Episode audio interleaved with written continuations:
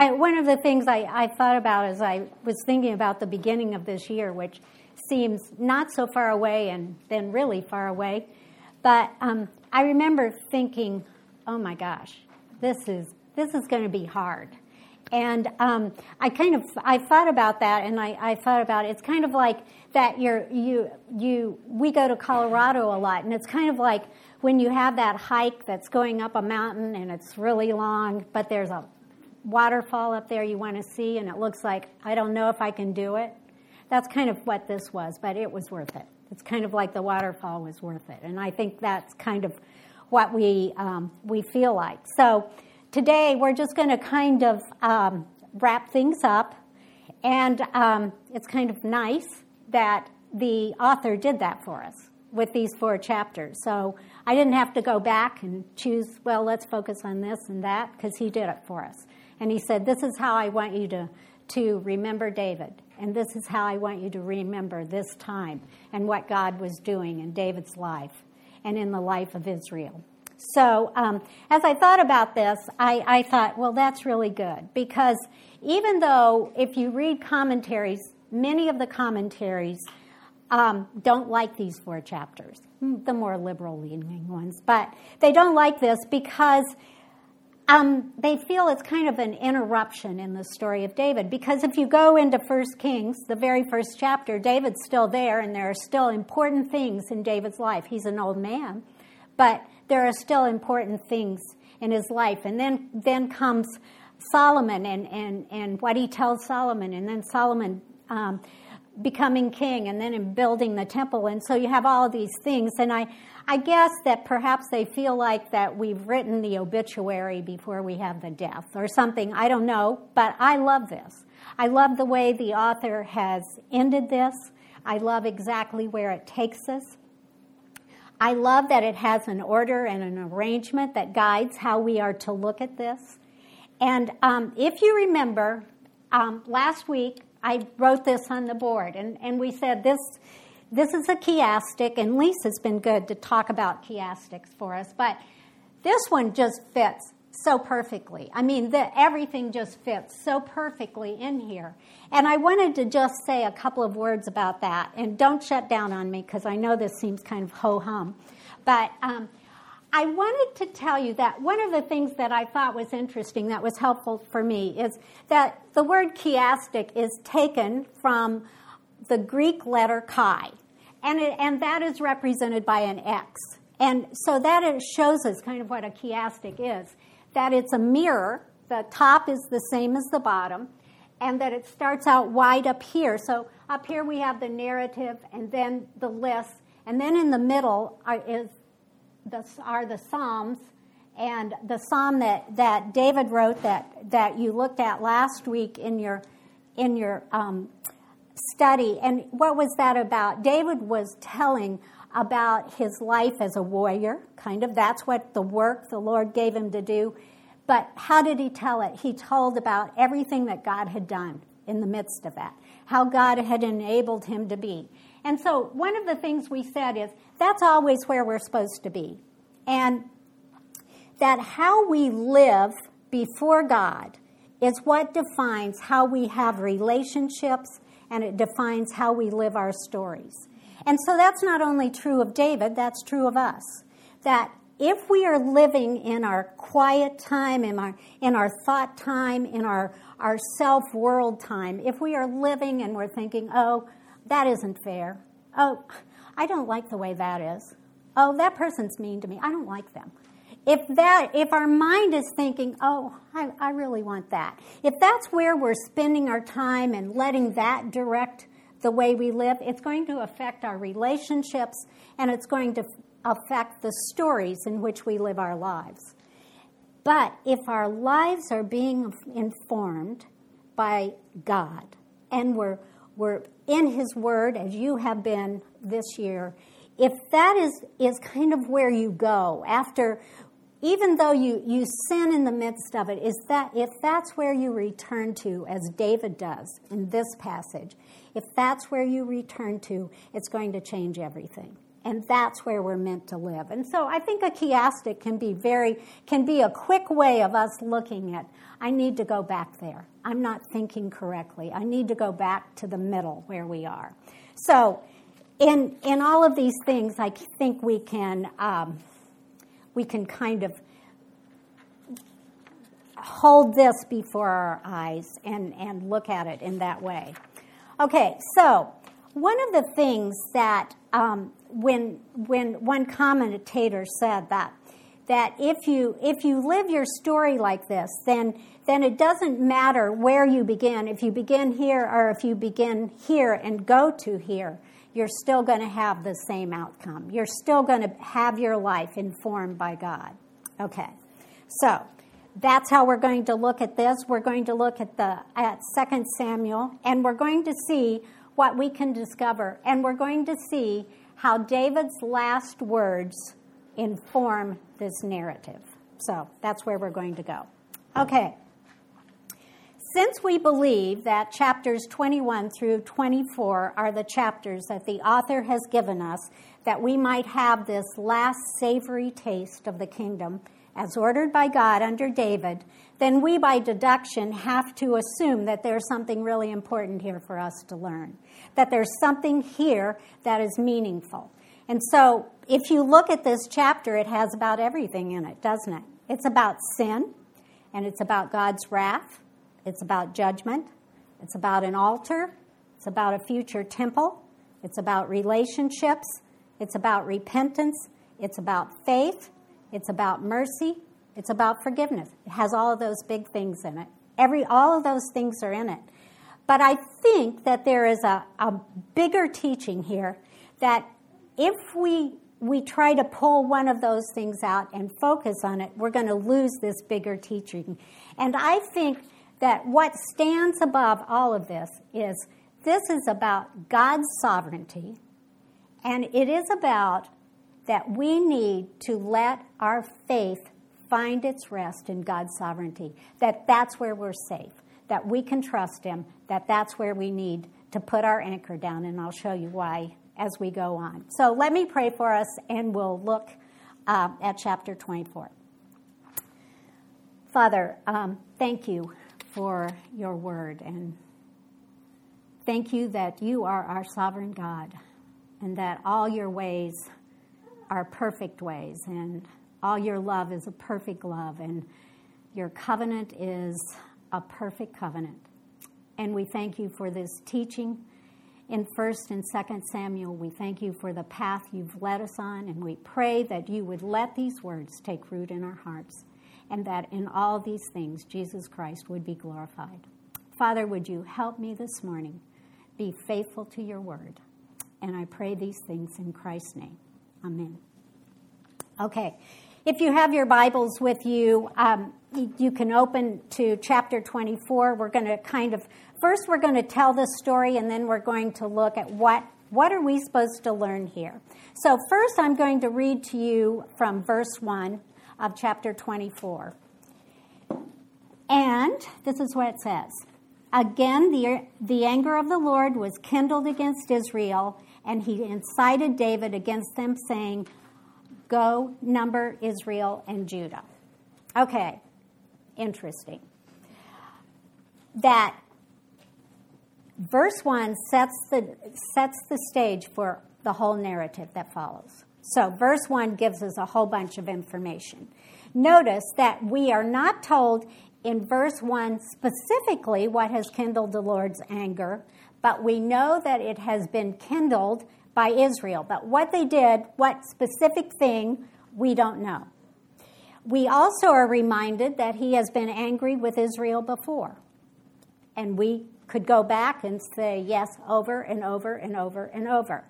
But that's all the information we're given about what the situation is. God's angry with Israel, but it doesn't tell us specifically. If you read commentaries, they come up with some ideas and, and of why, but really, I think we're supposed to not know exactly, but the Lord is angry with Israel. Now, the next thing we are told in this packed little first verse is that somehow, because of that, the Lord incited David against Israel.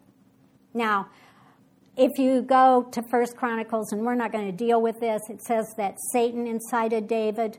Um, and I think that's kind of a Job thing. If you went to Job, where Satan had to come to the Lord to ask permission to uh, to tempt Job, I think we have some of that same thing going on, but we're not told any more than that. The other thing is that there's much there's much disagreement uh, in commentaries if you read about exactly what happened in David's heart. Was there something already in David's heart that was just stirred up? And, and incite can be that. It can mean to arouse or stir up. So it could mean that there was something already in, in David's heart. Other commentators say no, that Satan just planted something in David's heart.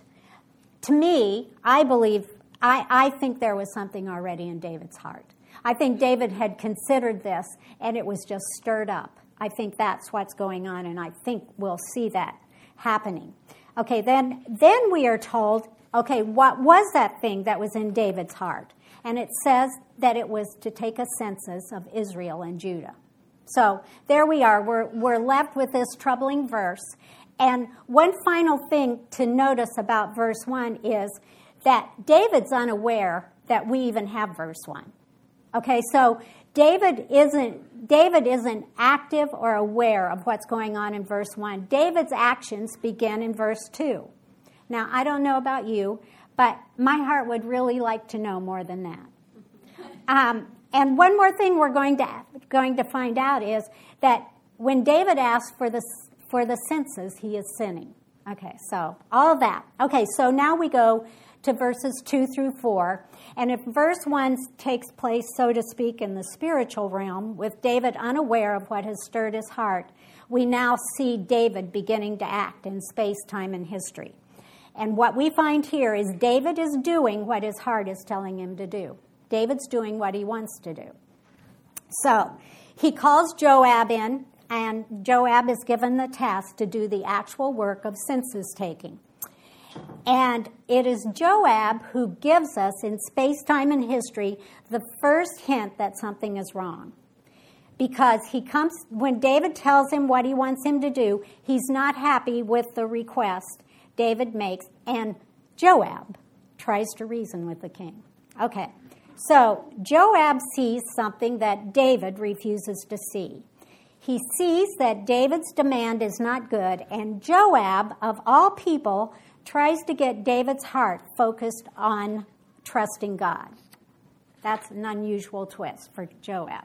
Okay, so we have to ask this question What is wrong with a census then? So there's something wrong with this. What is wrong with a census? Well, more confusion because that question becomes difficult to answer because if we go to Numbers 1, 1 through 3, we discover that God tells Moses to take a census of all the people of Israel, all in Israel who are able to go to war. So, a census in and of itself isn't wrong. So, we must assume that the reason this was a sin is because of the purpose of David's request. There is something going on in David's heart. And Joab gives us a hint as to what was wrong.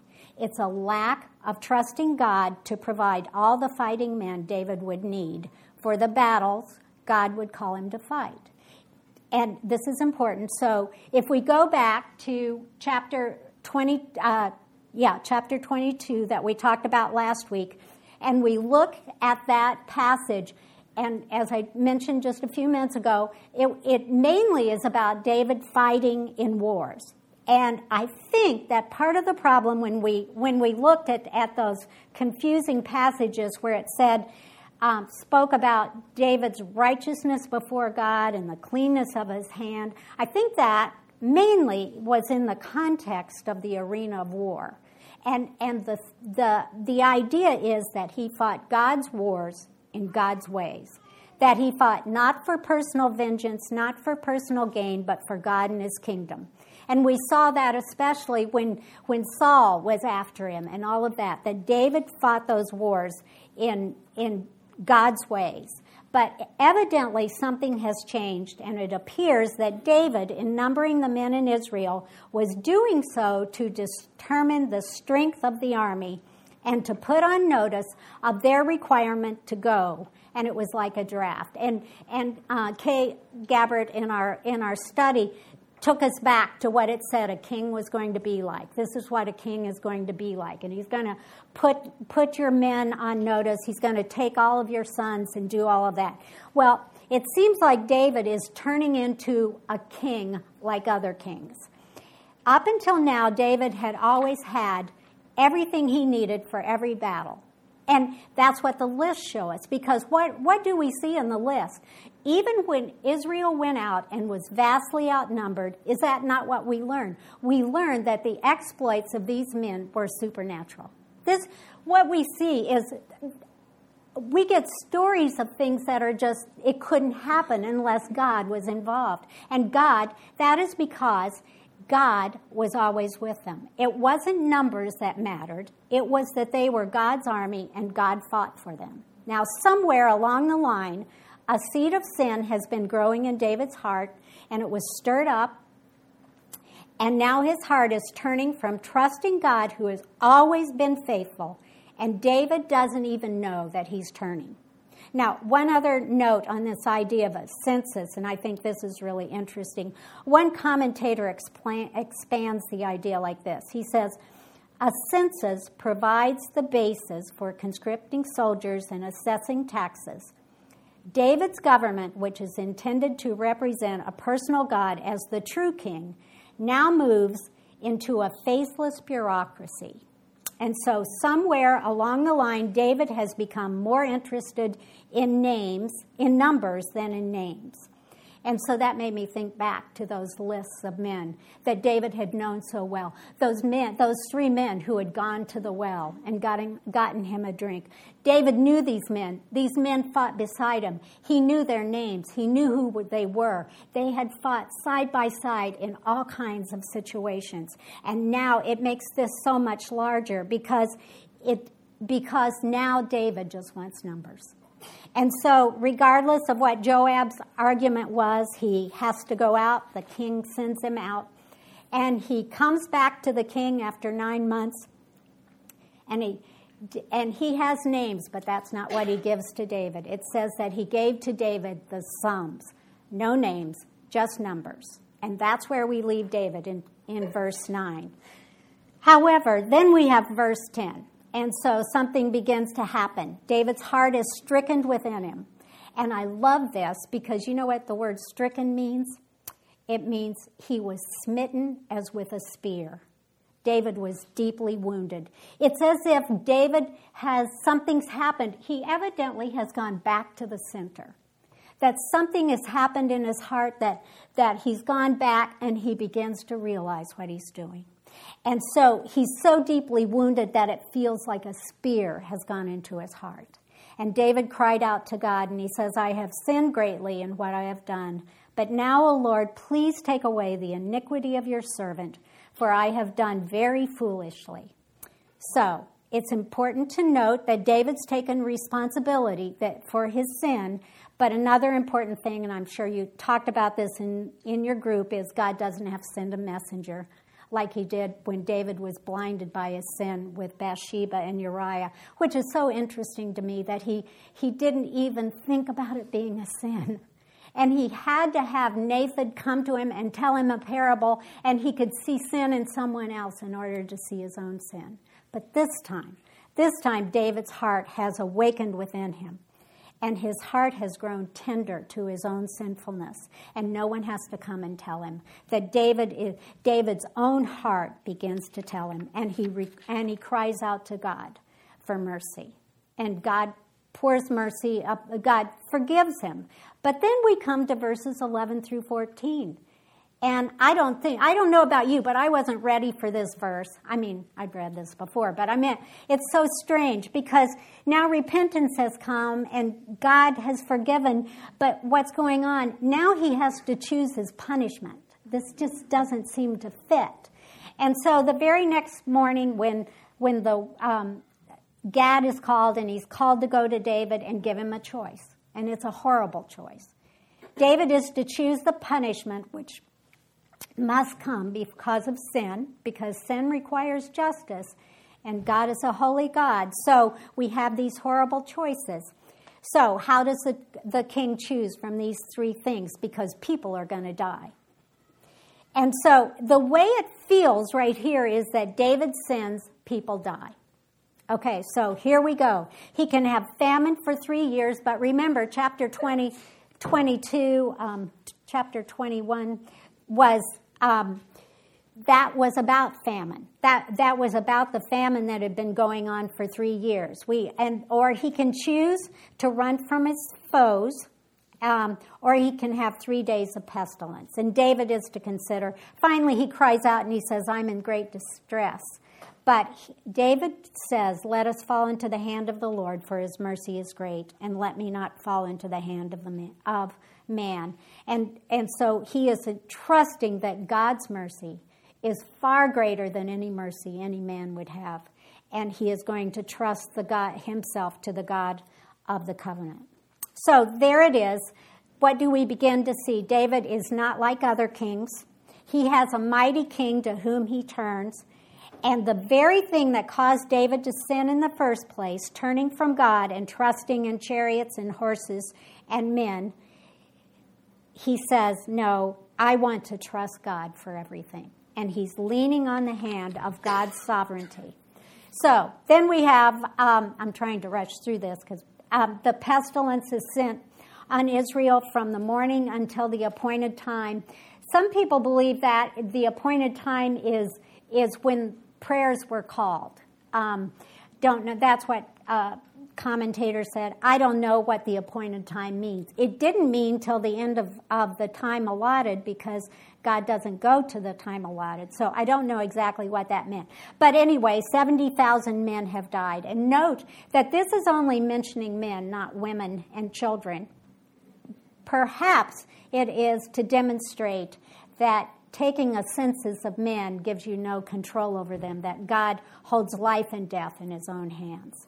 And he will determine the span. But there's something else going on. We see God's wrath upon Israel is great. And we go, that drives us back to verse 1 that tells us that God's anger has been kindled against Israel. And here again, I think we see the mystery of God's sovereignty because in the midst of all of this, we see that David is a responsible agent in his sin, but we also see God using that sin to bring judgment upon Israel. And God had always intended to do that. And one of the things we're going to see as we close out here is that God uses all kinds of things, that God in His sovereignty, we, we're just not going to believe how many things are going on. And, and I remember one time that this godly man was, he was at a conference and he was staying at our house and, and he was just such a godly man. And it was during a sad time in my life. And, and he said to me, God never wastes an emotion.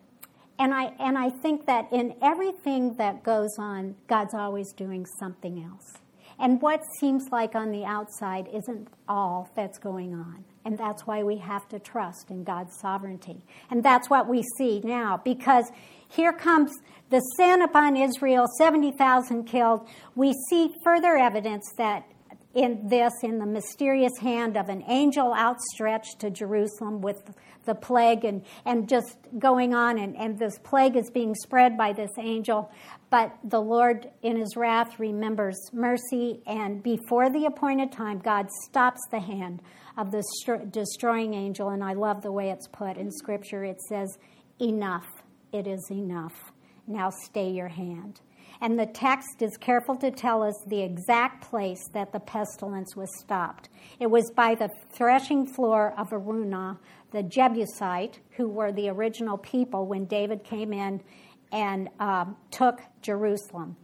But as the spiritual conversation is occurring between God and the angel, and I don't know the time frame where it's not clear, another action was taking place, and David saw the angel. Whether it was a vision, whether it was a reality, I don't know. But what we're told is that David saw the angel striking the people, and he cries out to the Lord, Behold, I have sinned, I have done wickedly.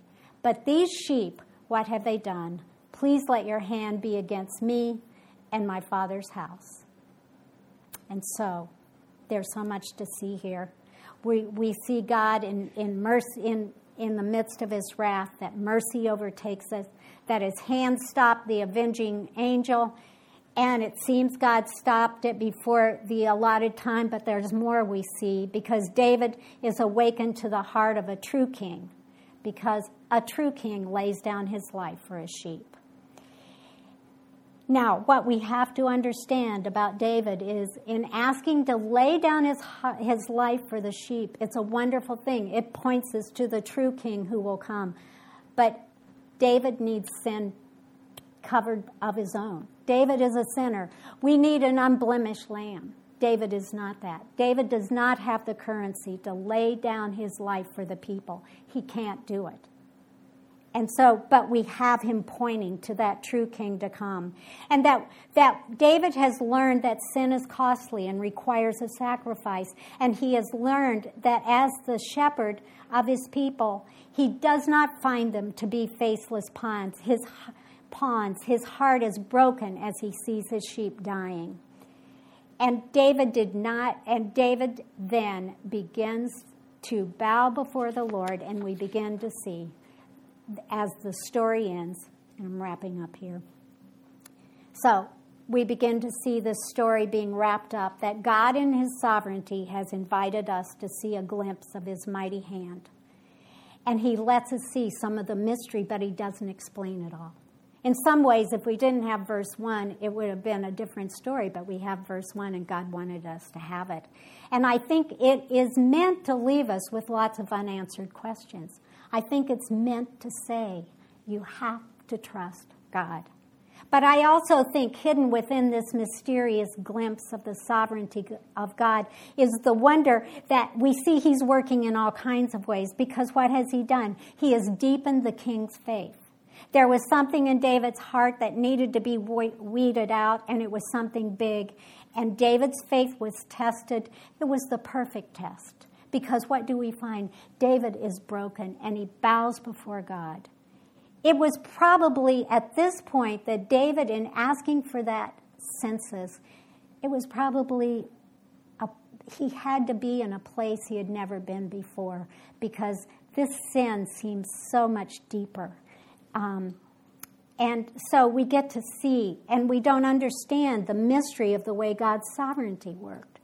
We don't understand, well, was was Israel, what was Israel being uh, punished for? What was David? Was it, we just have all these myths, um, mysteries um, left out before us.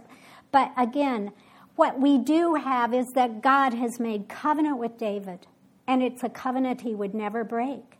But God needed to break David's hold on any idol that would weaken God, David's trust in God's promise.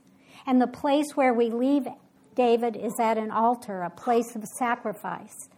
And we find, and the, we walk away from David as he is bowed before that altar in worship. And that's where the story ends. That's a beautiful place. That's where we're all supposed to be, that we bow before God's altar.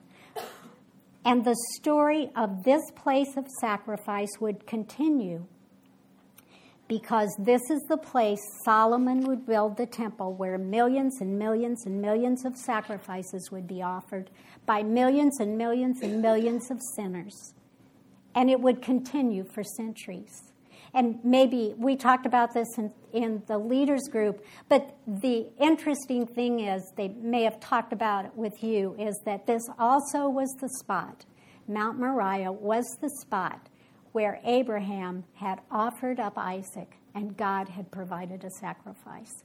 And we see all of these beautiful teachings just coming together, and yet this would not be God's final answer. Just as David was not God's final king. And we know there came a day centuries later when the final sacrifice would take place. And God knew from all eternity that that day would come that God's wrath was about ready to be poured out, and it would be poured out in its full measure. And this time there would not be a voice that cried out, Stop, it is enough. This time God would not provide another sacrifice. The altar this time is a cross, and the sacrifice does not come from David or from Abraham or from millions and millions and millions of sinners. The sacrifice this time comes from God, and it is not a ram or a bull, it is the King of Kings. It is God's beloved Son, and my friends, it is here where God's sovereignty shows its greatest mercy. It is here, if ever there was a reason to cry, Why, Lord, it is here at the altar where the Lamb of God died in our place. It is here where the true King, the unblemished Lamb, would lay down his life for his sheep. And I think we are left with this question. And I think it's a question for us in our lives today, but and one we will need to answer many times in our life. Will we trust God in his sovereignty? Even when it comes to the darkest clouds of our life, will we trust him when his sorrows pour forth its fullest force into our house, into our hearts? Will we be found in those moments in the place where David was in worship, trusting in God's sovereignty? that takes us back to David's last words. I think this is where we're supposed to return in this in these four chapters. David's last words. It says that for a reason. These aren't trivial words. These are words to remember.